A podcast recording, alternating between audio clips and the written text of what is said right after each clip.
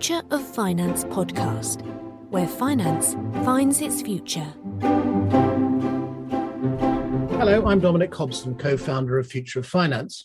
My guest today is Oi-Yee Choo, Chief Commercial Officer at ADDX, the Singapore based MAS regulated security token exchange that is making privately managed assets and asset classes available to retail and institutional investors. Oi thank you for joining us. I'm really glad to be here today with you, Dominic. Now, ADDX has a longer history than many people think. It goes right back to 2017 when you were founded as iSTOX. As you look back, are there lessons, are there things you think that the business could have done differently? Yeah, that's uh, that's an interesting question. I kind of reflect a little bit of what's happened since 2017 to the day that we commercialized.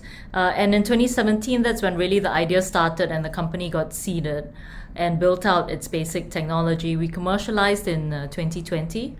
Uh, I would say that the biggest milestone was when we got the licenses and we commercialized. And in reality, what I would have liked to have done better was maybe to a few things. Uh, think about the B2B a little bit more actively. Uh, we started off as a B2C platform. Uh, and it was really, there was not much choice then because COVID happened in March 2020. And uh, it, we kind of sort of got the license and then we kind of opened up and we say, oh, you know, oh no, you know, there was COVID. What are we going to do? Uh, so we slowly built the business around B2C, and today we're obviously increasingly doing B2B. Uh, if there was no COVID, I would have liked to do that uh, a lot earlier up front. However, I think what that's really made us think very hard is how do we not just digitize the process of making investments, but also digitize the education of private market investments. And so the you know learning around uh, you know how do you create webinars, how do you do online content. I think that that really made us accelerate a lot of that uh, upfront. So that that's been a great experience. It's given us a good track record, and now I think we you know on a good track to work with other business uh, partners as well. You mentioned uh, the seed capital you raised back in 2017. Uh, you now uh, have a very powerful group of investors, including the Singapore Stock Exchange, um, Heliconia, Phatra from Thailand, Tokai from Japan, Hanwha from Korea, and also, of course, the Development Bank of, of Japan, which is a, a very interesting uh, investor to have. So, how much capital have you have you raised, uh, and perhaps what explains the interest of, of Development Bank of Japan in particular? Yeah, so uh, we raised in total about 50 uh, US uh, in our first round of uh, Series A. So that in- includes the seed, a little bit of the seed funding. And as you mentioned, um, in the beginning, it was SGX and Heliconia, along with some angel investors who, who were in this early round. And then, when as we were doing A round, uh, the Japanese investors, Tokai, and then subsequently JIC, DBJ, as well as Phatra, as well as Hanwha from Korea, came into that round. Um, I would say, I wouldn't uh, say DBJ in particular, but across our Japanese investors, my observation is that uh, Japan is very open to new technology. And uh, Japan financial institutions are very much on the lookout for uh, things like tokenization, blockchain. How does that disrupt financial services? Um, you know the future of financial services and private markets and uh, they are certainly exploring different concepts back in Japan as well and so I think uh, their, their curiosity around how does a uh, platform like ADDX in Singapore, how does that impact uh, them or how do they learn from us was really instrumental in them thinking about investing in us. I should probably have asked you this up, up front, but uh, your own engagement in this project, because your own background is, is in investment banking, but you also have experience of the real estate industry and the healthcare industries. Are there connections here between your experience in those three industries and ADDX? Does it help to explain what attracted you to join ADDX? Yeah, um, that's a that's a good question. I, I sort of reflect upon that a, a lot. I mean, what my um, his my history and my career has really led me to, to think about ADDX. Um, I won't say so much healthcare, but real estate. You know, I was a real estate, or actually, I was a banker in the early 2000s. And what I saw was the uh, structural uh, evolution of REITs. So uh, the REIT rules in Singapore came about in early 2000. And you know, after sort of one or two false starts, it, it really you know sort of exploded into a massive asset class. And to me, that was very interesting. Some structural changes in regulation, uh, and of course, added on to the exchange technology and electronic trading, meant that you could fractionalize what was traditionally institutional grade uh, investment assets for retail. And if you think about it, that had actually changed the face of wealth and added a whole dimension of wealth tools for the retail investor as well as the institutional investor because of that, right? So I, I think uh, 20 years on, um, when I see what's happening in the market, it's not so much the sector that is, uh, um, you know, driving what I, I do today, but the thought process of evolution of capital markets. And I think the private markets today are a little bit of like what the REITs were 20 years ago, that technology and regulations now have the opportunity to take the private market space and you know create the democratized access uh, as it were in 20 years ago REITs today in private markets. Well, I was, I was, about to ask you what explains the, the, the focus on on privately managed assets. I think you, you've kind of begun to explain that. So, is is real estate one of the asset classes you're starting to concentrate your efforts on to begin with? Yes, I mean in the in the private uh, market space, real estate continues to be a big part of that as well. Uh, because if you, look at the allocations of the large sovereign wealth funds, a lot of that is in privately managed real estate portfolios. Uh, we can't run away from that. That is still a thematic that's very exciting. But I think private markets is a lot more than that as well. It's also infrastructure, uh, there's private equity funds, venture capital, growth companies. Uh, the range is very, very wide and certainly very exciting in terms of uh, thematic and what's happening in the space right now.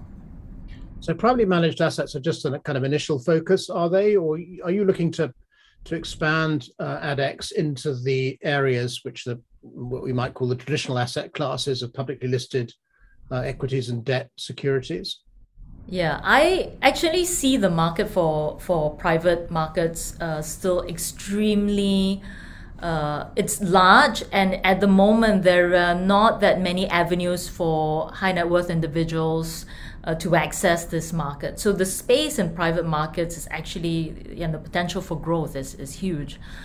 I think the public markets is a space that would probably think very much about efficiency so the access is there, but perhaps there are a lot of areas of efficiency that blockchain could solve. Uh, I mean, if you see what's happening with uh, SGX and ASX, everybody's experimenting some form of distributed ledger technology. But uh, personally, at the ADDX level, I think there's so much more disruption at the private markets level that technology can serve. Plus, is a market that is uh, very, very little penetrated at the high net worth end. there's so many opportunities to do that that uh, I, I, think public markets can wait a little while for us. You've got enough to do, but you think the traditional exchanges will be starting to look at uh, blockchain technology more in the post trade area to kind yep. of improve efficiencies there and we'll, you you can think about that much later on. Um, regulation in Singapore. Um, uh, I'm not an expert on it, but do you do you think that the the attitude of the Singapore regulators towards cryptocurrencies, towards the ICO boom back in 2017, 18, NFTs and now token issues, have they got the balance right? I'm not sure that you can actually find balance anytime soon for any regulator. I think where the first starting point, and was actually quite instrumental in ADDX uh, taking off, is really the harmonization between digitization or tokenization into the securities world, because that's sort of the first and easiest link. Uh, you, I mean, it's like saying electronic shares are shares, right? I mean, that, that's it's no different. What they're just saying is that tokenized securities are the same as securities. Now, that's step number one. When it comes to cryptocurrency, I think there's a whole new different uh, paradigm where Singapore regulators have decided to focus on is actually some of the key areas in uh, know your client and anti-money laundering, which are some of the, the key aspects of, of crypto. And so they have designed that initial set of thinking around uh, what is called the Payment Services Act license. And that's what all the crypto exchanges are onboarding here uh, with. Now, is that going to change? I, I think that will have to evolve with you know the growth of the crypto world, uh, with you know with with DeFi being looked at. You know how are they going to regulate DeFi? Is there convergence of securities laws versus what's happening in the DeFi world? I think those are still big questions that no regulator has the answer to yet, and this will be continually evolving in the next you know four to five years. Has the has the regulatory environment in relation to those other asset classes, just mentioned DeFi, for example, has it made it more difficult or in a way easier to launch a, a regulated security token exchange? I would say that uh, DeFi it's sort of on one end of, of, of that spectrum. When it comes to securities exchange, I think the regulators, uh, partly because I think we paved very much the way for it, a little bit more comfortable with uh, how securities exchange in the private space would uh, evolve. And there are, you know, one or two more licenses that they have issued uh, behind us. But I think there's so much in the niche area that uh, would be quite interesting. So, for example, we cover certain classes like funds and equities, but equally things like um, climate exchange, right, uh, which does carbon credits, or you know, other exchanges have different alternative asset focuses that allows the industry to really flourish a little bit more. And I think MAS is a bit more comfortable with that. Where I think uh, that's being that's being researched quite deeply, uh, and I think watching the space across all the regulators in the world is thinking about you know uh, coins, right, cryptocurrencies, ICOs, uh, NFTs, I, I'm not sure eventually NFTs would really be regulated. I think it would stay unregulated. And I think the definition, therefore, should be caught within whether it's a security or not security. So, uh, NFT of art piece should, in theory, since art in the real world is not a security and therefore not regulated, I don't know that NFTs necessarily need to be regulated as such. But if somebody is trying to structure a financial product, and pass it off within an NFT, I think that's where the government then starts to realign uh, what needs to be re- regulated and not regulated. Uh, you you brought this up right at the beginning when you talked about the, the focus on on retail investors. Is a major concern of the Singapore regulator access by retail investors to these privately managed asset classes? It's very easy to see how liquidity problems might arise, for example. And so, yeah. if there was uh, I don't know, a group of retail investors lost a lot of money, um, that would not be a good day for, for the regulator. So, how comfortable is the, the regulator in Singapore about the fact that you're giving retail investors access to these asset classes? Um, I think they're not 100% there yet. Uh, they our uh, approach is to and and their uh, I mean their approach is accredited investors, so they would be high net worth investors with investable assets of, let's say, 1 million Singapore dollars and above.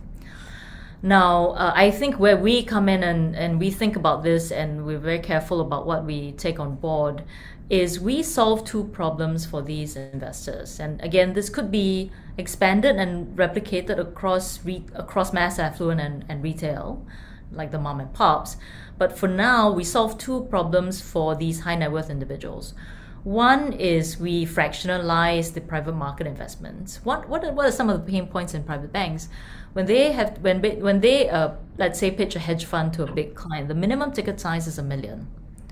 And so if your investable asset is a million, you're not investing a million into a hedge fund, right? So we break that down into bite sizes like 20,000, 10,000. So one is size, and therefore an investor can look at a private market portfolio and have it diversified, right? 20,000 in a hedge fund, 20,000 in a private REIT, 20,000 and you know, so, and so on and so forth. The second thing that we solve for high net worth individuals, and this goes actually all the way up to ultra high uh, and family offices, is you know, a lot of these funds are, let's say, five years or 10 years. They're very long dated, they don't have liquidity. And so, if an investor invests in private markets, one of the big risk items is that it's illiquid, right?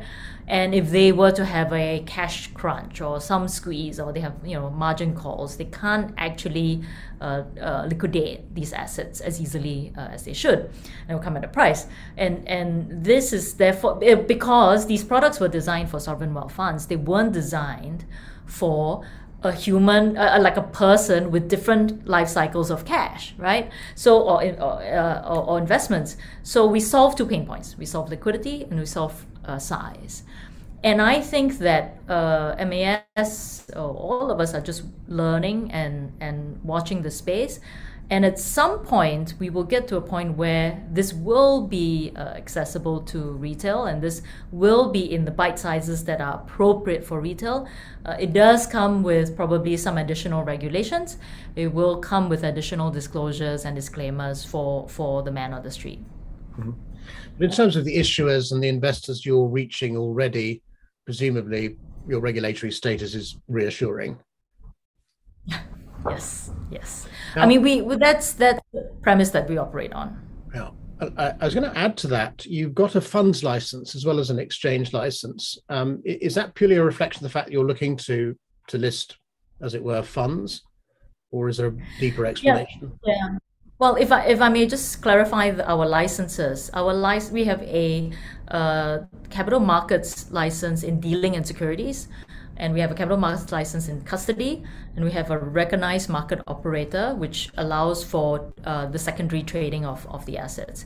Now, the reason why we have these assets, uh, these licenses, is our platform, our technology is designed to issue the security it's designed to hold the security on trust for investors and is designed for the trading of these securities. So that's why we have these uh, three licenses because it aligns with what uh, our technological platform does. Now, in terms of growing the market, obviously you need to, to find some issuers. How are you going about finding them? Yeah, that's a that's a great question. When we started, obviously there were a few things that were against our favor. As I told you, COVID was one of them. We couldn't travel. We couldn't, you know, meet, uh, uh, you know, uh, bigger international issuers. And you know, we worked with some of our partners and our, you know, uh, related uh, parties to create product that were interesting for our investors. And so we're very grateful for that partnership. But we realized that once we got that track record going, so we, you know, we started growing our investor base, we started growing our issuers, and our issuers became, uh, you know, we expanded that to the Singapore network. So a number of our Temasek linked uh, partners came on board with us as well. So Mapletree, for example, which is one of the largest uh, real estate managers in, in, I mean, well, in this part of the world, but obviously headquartered in Singapore. We also have Seatown, which is a very large uh, manager that uh, traditionally managed Temasek funds and opened a portion for third party, which we were very grateful to partner with, uh, Fullerton and, and all that. So we we have the uh, group of uh, Singapore, you know, very strong names within Singapore. What happened late last year in the third quarter was international fund managers saw what we were doing, and I think the thinking around that was how does tokenization change? How does democratization of these private funds influence the future of uh, fundraising? And so uh, we worked with Investcorp, uh, which had a, a, portfolio of multifamily assets in the US. We worked with Partners Group. As you know, Partners Group is one of the largest uh, global fund managers uh, in the world focused on private equity. Uh, and you know we continue to see that uh, global invest issuer base either reach out to us or we uh, you know connect with them through all of our existing relationships. So you began by working with related parties as it were. You're now broadening yeah. your um, range to include uh, genuine third party issuers. Now it, the conversation how does it go with these issuers? What are the what are the sort of things you talk to them about as uh, doing it this way as opposed to doing a conventional say ipo or stock or bond market issuance? Do you talk to them about costs or? Yeah. Uh, with with funds, I mean, uh, for example, you know, Partners Group, all, all these private equity funds.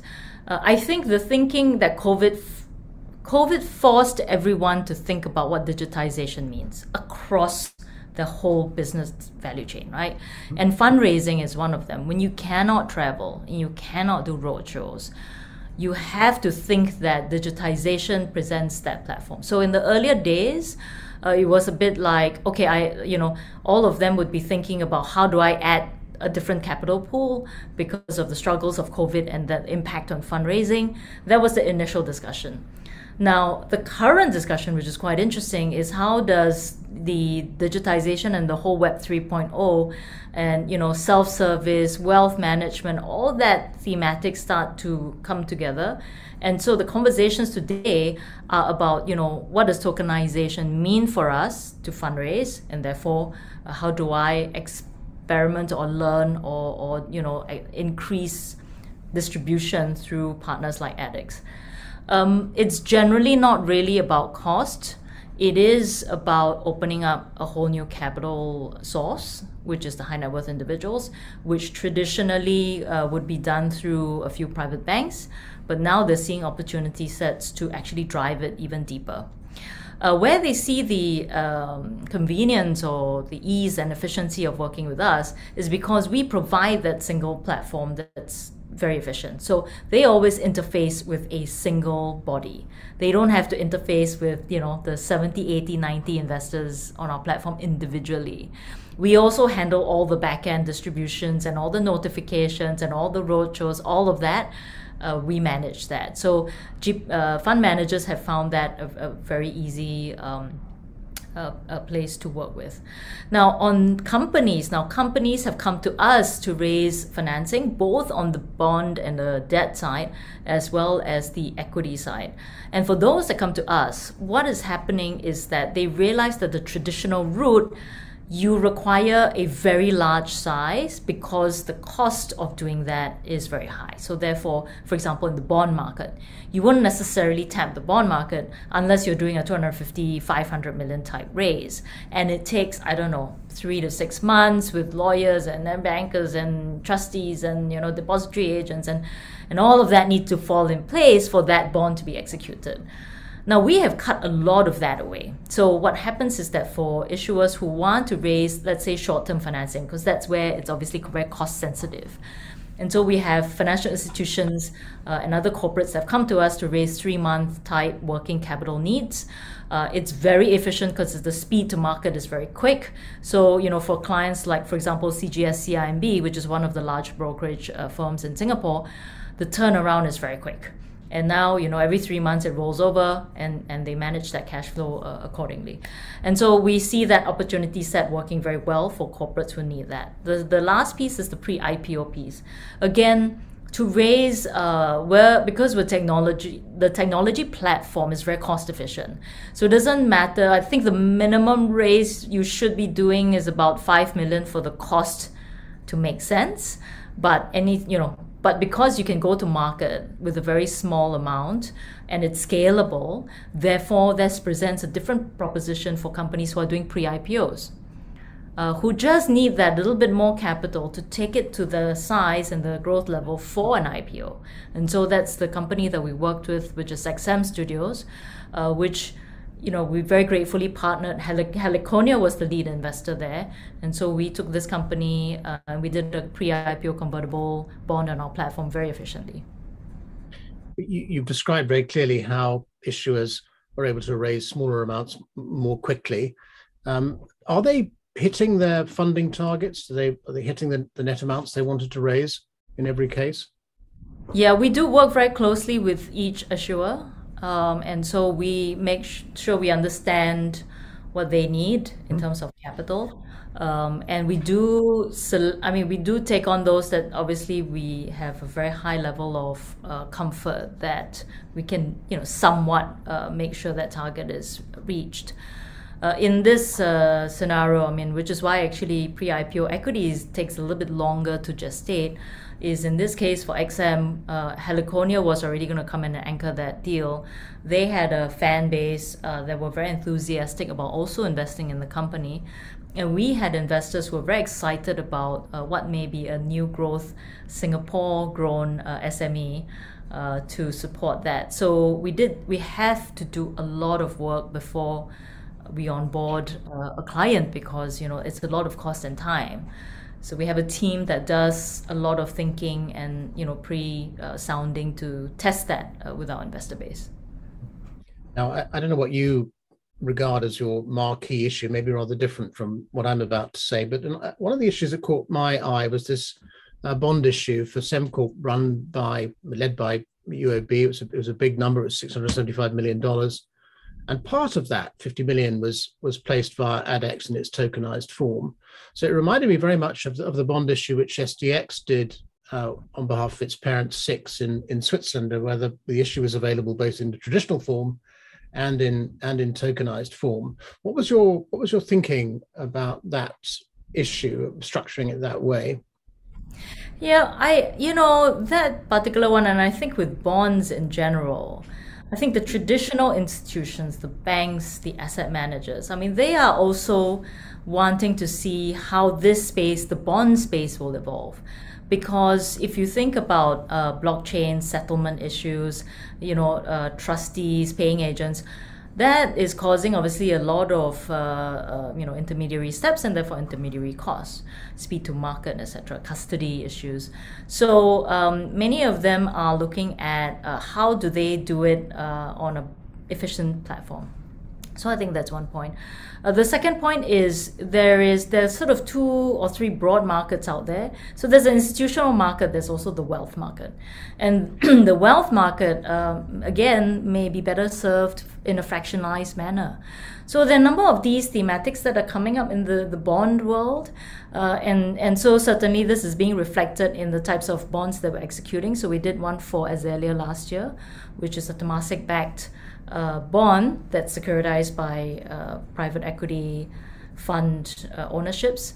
Uh, we also, of course, did the Sembcorp one with UOB. That was something that UOB and ourselves worked very, very closely on because they uh, this is their uh, first step into what is a blockchain-driven custodized piece of the bond and of course, of course, it helped that it was sustainability because that is such a thematic thing for UOB and and it's uh, it either its balance sheet or its investors.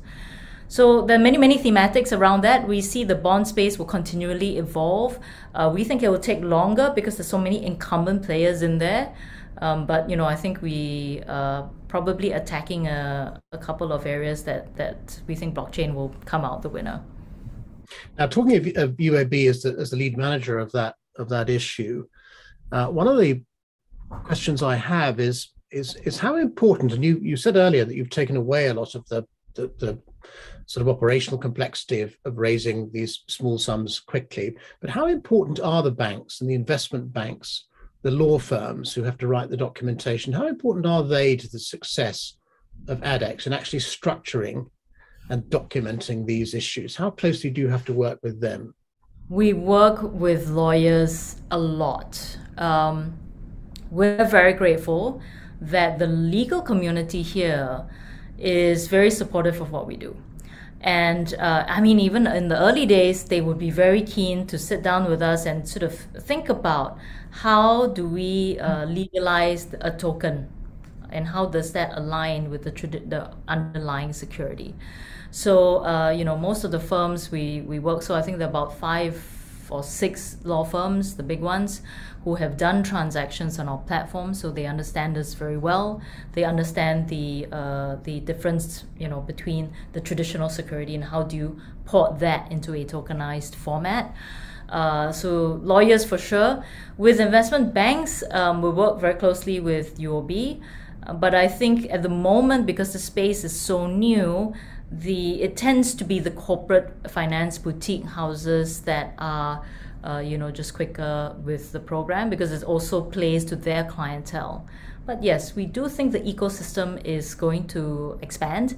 Uh, cgs cimb for example when they issued their commercial paper they were selling you know they were distributing that back to their end customers as well. So it's not just structuring it's also about distribution and partnering uh, across the board. Right now you've had a lot of success with with fund issuers. Can we talk about those a little bit? I think I'm right to say you've had issues from real estate funds and private equity funds. You alluded to this earlier. What what what have they found? I don't know. I'm a real estate fund. I'm a private equity fund. What is attractive to me about this? Is it is it new types of investor? Uh, is it exiting investments? What's the what's what's what's drawing them in? Because you've definitely had success in this area, have you not? Yeah, I, I think funds has been actually one of the most successful uh, or the biggest part of our business because it, it plays to both needs. So, as I mentioned on the fund side, because fundraising was so difficult during COVID that um, fund managers had to be very thoughtful in the and, adding approaches to the fundraising, right? So, the fundraising toolkit needed to be enhanced, and digital platforms are starting to be one of them. Um, I think they see a different capital pool I don't know that the world will move completely towards servicing the high net worth individual. I think that that would not be the case. And therefore, they need somebody to sort of translate what is a institutional product to a retail product, right? Or a high net worth product. And as I said, the technology that we've built serves that. So we have basically taken an institutional product that was designed for sovereign wealth funds, and on our end, slightly redesigned that for high net worth. And what is that? Fractionalization. So we allow smaller sizes and liquidity for these end investors. Now we have to be very careful. And I, as I said to you, we, we have you know we have that legal translation because we want to make sure that the underlying fund isn't uh, complicated by all this activity at the back end. So that's what a lot of the structuring and legal work uh, that we do. So the fund managers to see us, for example, almost like ADDX as a sim- single uh, limited partner into the fund right? So that's that's the first piece. So it, that's what uh, funds like about it, um, and and we think that this will actually really continue to scale on our, on our end. On the investor side, many of our investors, uh, if you think about it, they are probably not uh, extremely well served by the private banks in this space. So if they wanted to go to the public markets, are plenty, right? I mean, there plenty of apps, there are plenty of brokerage firms, there are plenty of banks that will cover them at the privilege level uh, but they don't see the private market stuff. And to me, uh, there's a lot of opportunity set in the private markets. For example, private REITs that have a little bit more leverage tend to have a higher distribution yield, right? And uh, but because of that leverage, it's slightly riskier, which is why it's not in the public REIT space. But some of these clients would wouldn't mind the additional risk because they you know like the manager, like a Mapletree, for example. They think you know they have a lot of trust in that name. So uh, our investors see us now almost like a supermarket of private markets of sorts. And for them they're like hey you know what? I can build a portfolio of a venture capital uh, fund in china. I would never ever get the opportunity as an investor in any bank to see that uh, or you know i could do a private real estate you know european logistics uh, fund you know, Elite that did a fundraising with us had uh, invested in logistics assets in the days when nobody wanted to talk about real estate. And they just exited their portfolio to Blackstone, I mean, at an incredible return. And so our investors were extremely happy. This is not something that you would typically get in the public markets. And so they can now build that portfolio of very interesting investments for themselves. I would have thought that private equity funds VC funds present a particular difficulty, and they're not the same as mutual funds or even as hedge funds. I mean, they have capital calls, for example. Do they present particular challenges if you're trying to tokenize them? Yes, um, all, all of these funds have challenges, which is why you know it never really existed to serve the high net worth individuals. As you mentioned, uh, private equity funds as well as venture capital funds have capital call, uh, you know, constraints. One thing I would say is at the at the get go, we are providing some products that are a little bit more designed for high net worth. So Partners Group, for example, is an open ended uh, fund of uh, funds, and and therefore they uh, create either uh, uh, they're open ended, so you can actually redeem that. Uh, plus, it's fully seeded, so there are no issues around capital calls. Uh, we do have those with capital calls. So, for example, uh, Seatown had multiple capital calls. Uh, we have to be very thoughtful in the way we do it. So, um, at the simplest structure is we call capital upfront, and of course, that is not the most efficient. Uh, we do think that the funds that we have, though, are so uh, hard to access and hard to find that investors uh, focused on the money multiple rather than the IRR, which is the most impacted by, you know, calling capital upfront. The second thing we've done is we've designed a structure for a certain uh, group of clients that we can take credit risk for. That is actually where we do have a separate structure for multiple capital calls. So we have we do have a solution for it. It's not a scalable one yet for all our investors, but we think we'll find a solution soon. This question may be theoretical as much as as practical, but you, you brought up the question of open-ended versus closed-ended funds. It's easy for a, you know somebody like me looking at it to think, well, closed-ended funds would be a lot easier to to manage on a on a tokenized exchange. But then, if you're going to uh, to try and replace, I suppose, the take the a straightforward mutual fund where the redemption issuance and redemption process is entirely principle based. You know, the manager issues them, you buy it from the manager, redeems it, you get your money back. Um, if we move towards a world in which those mutual fund shares or units are being valued both in a secondary market, but also maybe by a net asset valuation process done by a fund accountant, what's that what is that? How do you expect that market to evolve? Is what I mean. Maybe it's a theoretical question at this point rather than a practical one, but but I can see lots of advantages if I was an investor in a mutual fund to actually being able to obtain a price in in the secondary market and sell the units, and there'd be advantages for the manager too, in terms of much more continuity of capital and and so on. Is, are, are you having those conversations with with issuers?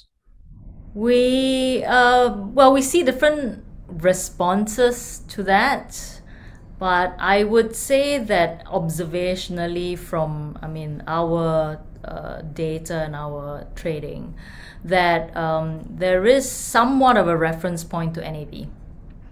And uh, I think that investors uh, do sort of look at what's the last NAV, they put out a price, and then they kind of decide, okay, how urgent they want to sell this, and then there's a bit of a, usually a slight bit of discount.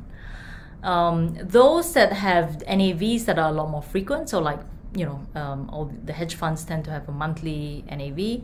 Those tend to trade a little bit more.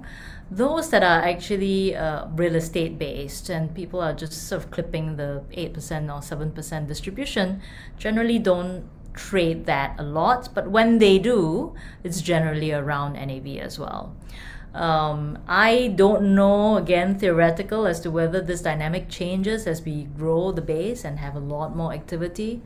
Uh, I suspect we would still stay quite close to what's happening with, with the NAV. But you're right. I mean, one of the exciting things about, the, for example, the Partners Group Fund is that um, you can, you know, you can buy it and then you can redeem it. Uh, and then actually, if you want a short term liquidity event, you can actually sell it onto the platform. So I think those are all great uh, aspects to add on to the tool set for investors. If I asked you how fund issue, uh, whether fund managers are starting to think of themselves, in fact, as issuers now, as opposed to be fund managers, is there is their mentality changing? They're starting to think, well, as an issuer, I can have a more direct relationship with my with my investors. Um, maybe I can reach different types of of investor. Maybe my funds will actually uh, attain even higher valuation. You mentioned a discount a minute ago. Maybe over time they'll get a higher valuation once they're traded properly in a secondary market. Have you noticed a change in the mentality of the fund managers you're working with? No, I think not yet. Uh, I do think that we are still a very nascent industry, um, and I think the the the thought process behind liquidity is, um, you know, a little bit at the further end of fund managers' minds, especially for those who are in private equity or, or venture capital. Um, they have also very different, longer, much, much longer term view, right? When you, you're managing a 10 year fund, you don't necessarily want to think about the near term liquidity uh, for your underlying investors. So, and I think for now, they it is uh, uh, too small, too young for it to impact the broader fund at some point, I think maybe in sort of the next decade or so, that will become something that will be hotly debated within the space.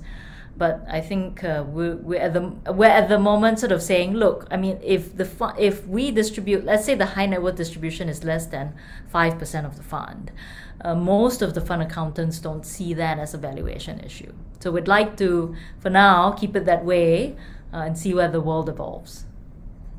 Let's talk about the the investors a bit. You you mentioned a minute ago the the elite uh, logistics fund, which when it when it, when they sold that portfolio, they achieved twice the projected re- returns on that. So my, my question is, uh, is that true of, of everything that's happened on on on your exchange so far? Are investors starting to see the benefits of tokenization and actually getting not just different asset classes, but actually much higher returns?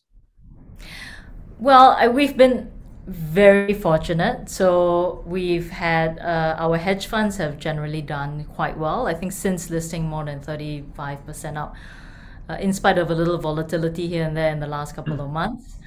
Um, obviously, Elite exited at a very high uh, return as well. Uh, we we do have products that stretch across the risk curve and therefore the return curve. And I think what's great about that is, um, for example, at one end, the short term paper is, let's say, 1% to 2%. But there is actually such a big need for short term returns uh, that are more than what is fixed deposits today that our investors are very excited about that. It's actually one of our most popular uh, products as well. Now, anywhere in between uh, suddenly becomes okay. I, you know, I can, I can actually put in private markets where it's also less volatile right? If you think about the REIT markets, the REIT markets have also gone like this through COVID. But on our platform, because everyone's focused on NAV and the, the true fundamentals of the asset and the portfolio, that it does tend to be a lot more stable uh, as well for the for the for the REITs. So I don't see that. I mean, we're not going to always have the 30, 50% type return uh, products. Um, but what we want to do is create um, the full risk curve for anybody with that different risk appetites to have products to work with. Now, how are you? You've explained how you go about looking for issuers. How do you how do you go about finding investors? You, have said a number of times that this the type of investor is not particularly well served by the existing private banking networks, but presumably the private banks actually have these investors that you want to reach. How do you go about accessing the investors you want to reach or your issuers want to reach? Yeah, I think we uh, in Singapore because of our, I mean, our shareholders, um, and you know the fact that we were Singaporean and MAS and all that. And again, MAS has been very supportive of, of us as well. We do get quite a lot of visibility here, and we partner that with, um, you know, digital marketing. Uh, we do a lot of webinars and education and so we we onboard that. Uh, we also have an app, so our app's been quite powerful driving uh, account openings as well. Um, and because of actually the nature of our webinars, we were starting to see investors who like the idea of tokenization and like the idea of private markets and the ease and the access of that actually uh, onboarding with us as well. So about 27% of our investors actually come from outside Singapore. And all that is at, because again, you know, by force of nature, digitally driven. Mm-hmm. And you, you, mentioned earlier you have a um, you have a minimum investment threshold. I think you said twenty thousand. Was it US dollars, not Singapore dollars? Um, and you know there are earnings and and net worth thresholds as well. So you, you are aiming at this this high net worth um, group of investors what's the dynamic between that and fractionalization you know to which you you've also referred? I guess 20000 is enables people to achieve that that diversification but you also don't need to be fabulously rich to start accessing these these asset classes as well. And is the plan here eventually to, to, to totally democratize what you're doing once you've succeeded with this group and shown the model works and there are no disasters for investors that you can actually create a truly democratic means of access to all sorts of asset classes which people simply can't get access to to now. Yep. Is that is that the thinking? Absolutely. I mean, there's no technological reason why these investments cannot be fractionalized to a thousand dollars or five hundred dollars, right? It's, mm-hmm. it's, a it's a construct that's set up. Uh, it's a combination of a regulatory as well as a commercial mm-hmm. construct because what we don't want is obviously to offer it you know if we offer 500 we'd, we'd have to get many people to do $500 right um, so the technological constraints are uh, you know relatively not as difficult as the regulatory constraints um, I do think that there are some ways for private markets product to reach retail and it, it will require some time and some work. But the answer is absolutely yes. I mean, if you think about uh, how exciting the thematics we see on our platform. So, you know, for example, our investors want impact, you know, we'll have an impact fund. Uh, if our investors want uh, decarbonization, um, you know, ideas, we have a decarbonization fund. So, I think um, this this all should eventually be available and democratized to the retail investor. You, you, mentioned that a lot of your investors are coming from outside Singapore. Are they based mainly in Asia, or are they coming from all over the world? They come from all over the world. So we, you know, when they reverse inquiry into our platform, uh, we see Asians, uh, we see Europeans. Um, we don't at the moment accept U.S. investors, uh, unfortunately, just because of the cost of managing that. But we have actually other North Americans, like Canadians, have uh, onboarded with us. Mm. So they do come from all over the world. I was super excited about that. I think they see the theme and they, they like what we do. One, one other thing that tokenization does offer you is, is flexibility over exactly what's being tokenized as well. Do you ever worry that investors think they're buying, when they buy a token, they think it's just like a share in a, in a company, gives them ownership rights and entitlement to dividends and corporate actions and rights issues and so on. Whereas they might actually be buying something slightly different in a, in a tokenized environment. They might be buying a share of, I don't know, net revenues or, or gross revenues or something without the real ownership rights. How well do you think the investors understand that? How hard do you work to remind them that's a possibility? So where um, we have we have we try to make this as pure as possible. So we try to ensure that our token for the token for a fund unit or a token for a node unit is as pure as possible. So that is, uh, um, uh, I think, where the world should end up. That, uh, but that's because we're a securities exchange, so we already have an underlying security. Uh, there's certain cases where we've had to set up a SPV sort of feeder structure, and but at the end of the day, the investor does uh, own that SPV. So what is important with the MAS regulations is to align that and say, you know, the digitized uh, unit should be the underlying unit itself. And that's how our documentation and legal work reflects as well. Whatever you get, so for example, for if some bizarre reason that ADDX uh, went down, the holder of that token will eventually hold a piece of paper which owns that unit of fund or owns that unit of uh, shares. Now, this is because of the way we are set up. There are a lot of other tokenized exchanges that may or may not uh, be set up that way. And like you said, they could uh, own a portion of a revenue share or, or, or otherwise. And uh, that eventually is something that this space will also evolve. So I'm quite interested to see where this will go as well. For example, NFTs, right? People are talking about, you know, royalty streams.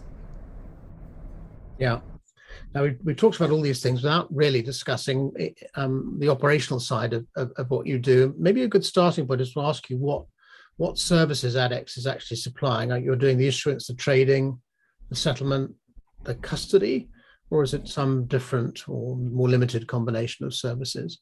No, that's that's exactly right. So with every um, fund or, or security that we put on, uh, the tokenization is merely the uh, digitization of the entire security and the exercise.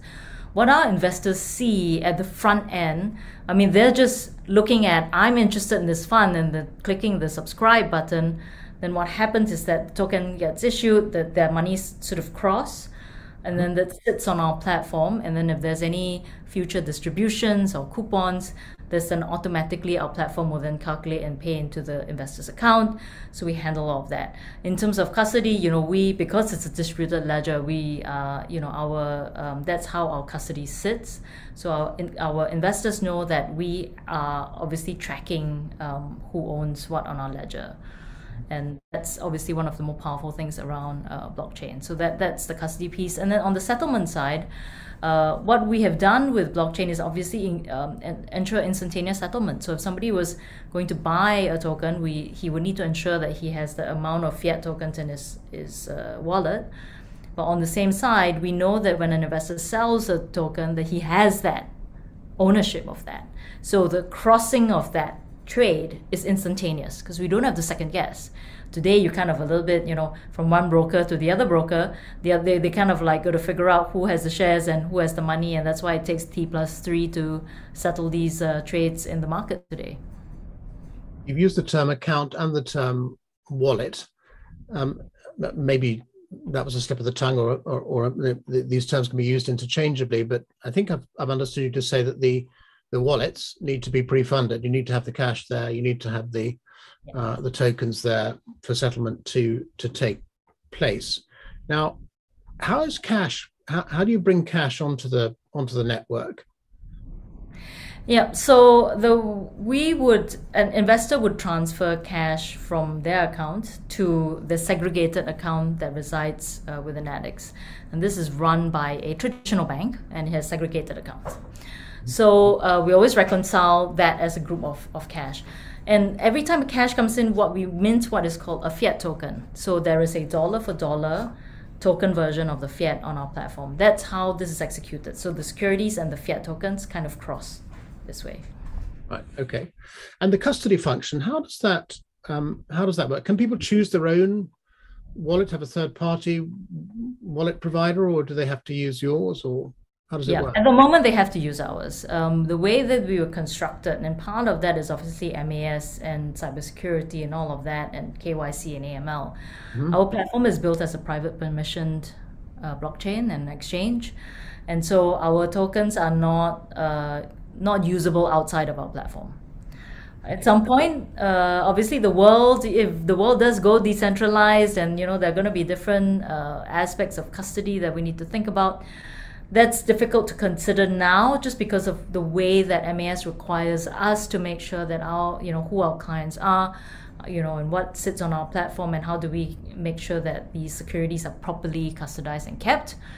Um, so I think it'll be some time before that fungibility outside of our platform will exist. And uh, did, did, I hear you to say that you, are doing the KYC, AML, CFT sanction screening yourselves? Are you both for the issuers and for the investors? Absolutely. Right. What what technologies are, are, you using? And I'm thinking here particularly on the custody side. Um, whether you built this all in house or whether you're working with third parties or some combination. Oh no, we built that all in house. Right. Okay. So no third party vendors are involved at all. Okay. Um, last question on the operational side liquidity. Uh, how do you, and maybe this is again a theoretical question, and you're thinking about this in the long term as well as the short, how do you generate liquidity in these tokens? Do you need to think in terms of having lead brokers or in terms of having old fashioned market makers to start to make prices in, in tokens?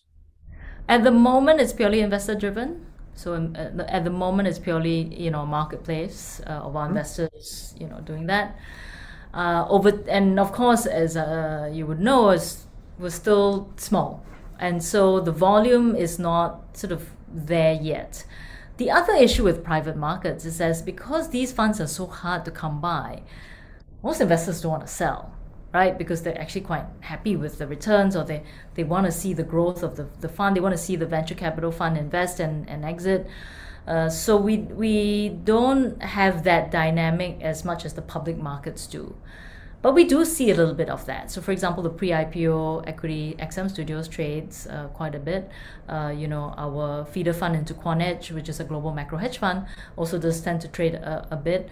Um, and I think this dynamic will continue to grow. Now, as the space gets bigger and deeper, then that's when I think market makers will find it very interesting to come in and uh, do that but that's more a second sort of probably another one to two years for this to develop really much deeper. Mm-hmm. how does what's what's your commercial model? How does how does ADDX get paid by issuers and investors? So we work uh, with issuers around that. So um, issuers pay us for the listing and the distribution. Um, our investors also have a subscription fee model. So depending on the type of product if it's a no, like a short-term paper, then the, the, there's less fees involved. But if it's a, obviously a, a, bigger fund or there's a bit more growth in that, then the, there's a little bit more fee involved. Mm-hmm. More complex product, and we need you know we need to execute a bit more post-trade activity, and that that's obviously a bit more expensive for both sides.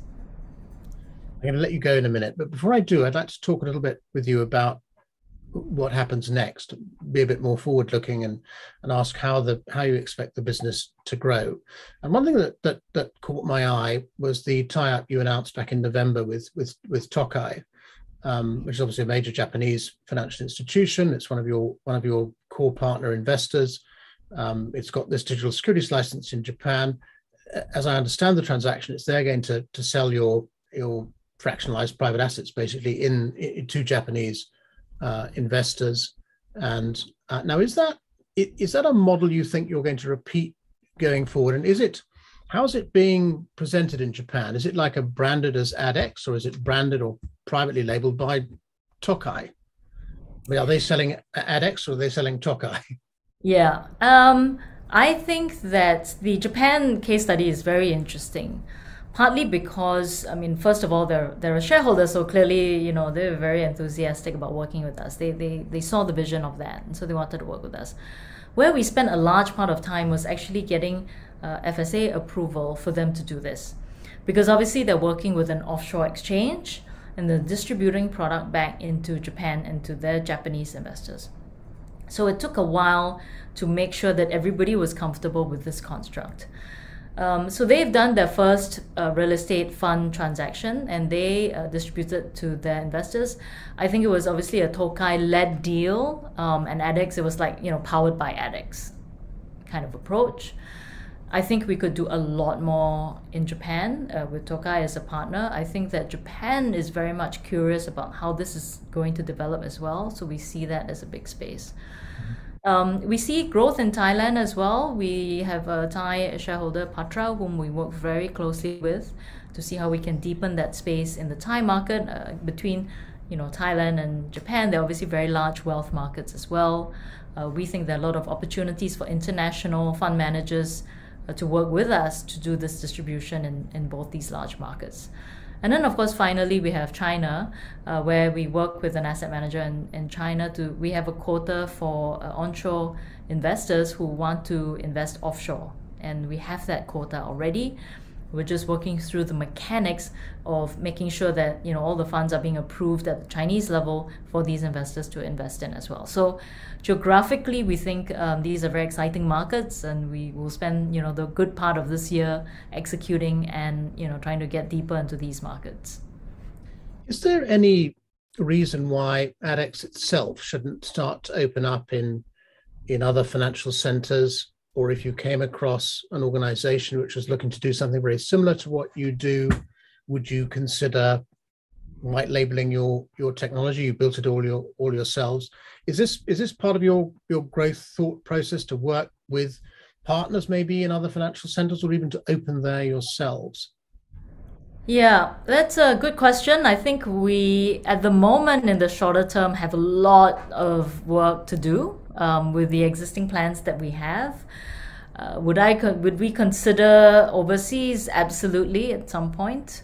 We think there's a lot more partnerships already that we can handle from here on.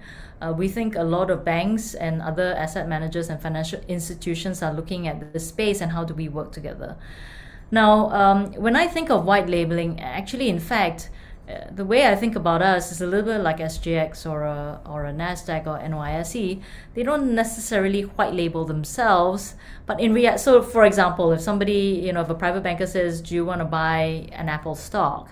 They don't actually say, do you want to buy an Apple stock on NYSE, right? That's given. So I'd like to see us as part of that given. If somebody says, "Would you like to buy a, an Investcorp fund or a or a Partners Group fund?" the private banker is not saying, "Oh, by the way, it's on an ADDX exchange," because we would be so much part of that infrastructure that it just you know be part of that, not even need to be part of that conversation. Talking of SGX, how do they view ADDX? They're obviously you know a shareholder but do they do they see you as a hedge as a rival as a as a feeder of of business to them how does that relationship work we have a great relationship with SGX. Um, they have a, a, representative on our board, and they've been extremely supportive in a number of ways. When we first started, we needed to uh, think of uh, the basic concepts, right? The SOPs of running an exchange, even if it's a slightly different market, there's some concepts.